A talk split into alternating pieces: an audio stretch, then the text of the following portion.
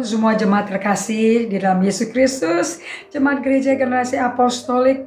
I'm coming here to you untuk membawa makanan dari Tuhan yang akan membuat kalian lebih dekat dengan Tuhan dan mendapat pewahyuan dan hikmat dari Tuhan. Tidak ada waktu yang lebih tepat selama sebulan ini kecuali waktu di bawah pandemi COVID-19 di mana kita mau nggak mau punya waktu dan harus atur agenda pribadi. Oke, okay? of course kami semua di GGA sudah mengatur agenda baru. Agenda saya biasanya dibantu oleh deputy membuat agenda yang besar-besar ukuran boomer tentunya untuk gampang melihat. Hari ini itu buku tutup saudara-saudara. Sekarang ganti dengan online agenda, calendarizing agenda secara online. See? Kita semuanya bisa menjadi orang yang memiliki agility. Gampang berubah, sikapnya positif, and giving thanks to God. How are you today? Bagaimana kabarnya kalian semua? Start your day seperti Mazmur 107 ayat 1. Pujilah Tuhan dan ucap syukur sama Tuhan setiap hari. Dan ucap syukur antara satu sama lain juga. And thanking God untuk uh, semua tim ahli di GGA yang luar biasa, kreatif, mahakarya, namanya aja pakai maha. So nothing is impossible with the maha, you know. Dari produksi, online, Facebook Live, Instagram Live, recording daily feed, and our weekend service, everything is amazing. Sekarang kita punya mobile production house karena tim daripada uh, timnya aman kok. Kita semua pada social distancing kok di sini, and juga physical distancing. We are safe and healthy here ya. Kalau dulu satu kru di, di studio, sekarang kru almost crewless saudara-saudara. Anyway, kita nggak pernah sendirian, nggak pernah kekurangan ide, karena Tuhan, our only one audience.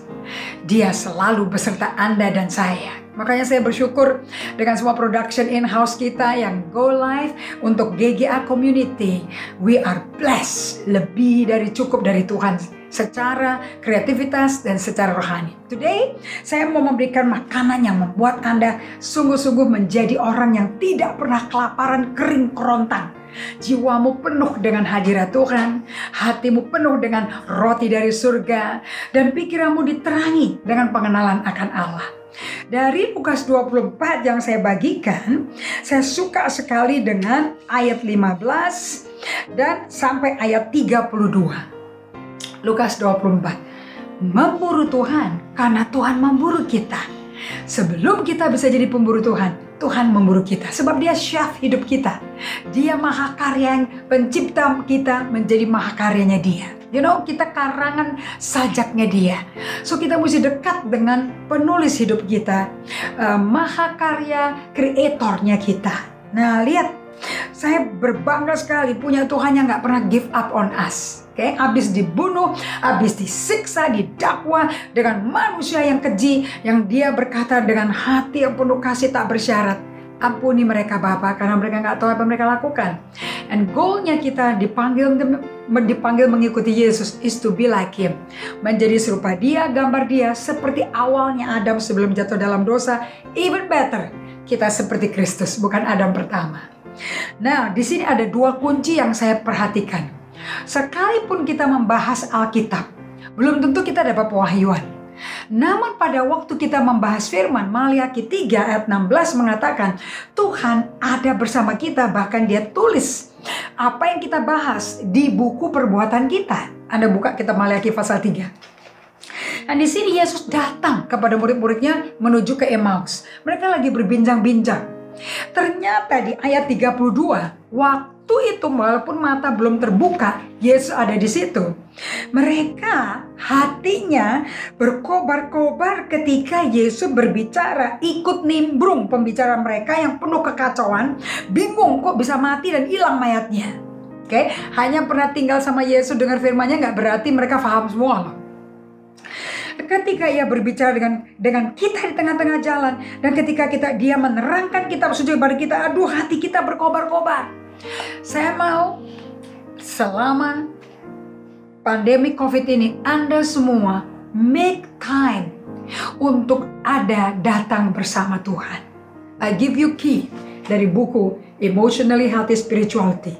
Ini buku akan melengkapi Anda untuk mengalami yang murid-muridnya alami. Bukan sewaktu-waktu, tapi setiap hari. He wants to be with you. He desire to be with you.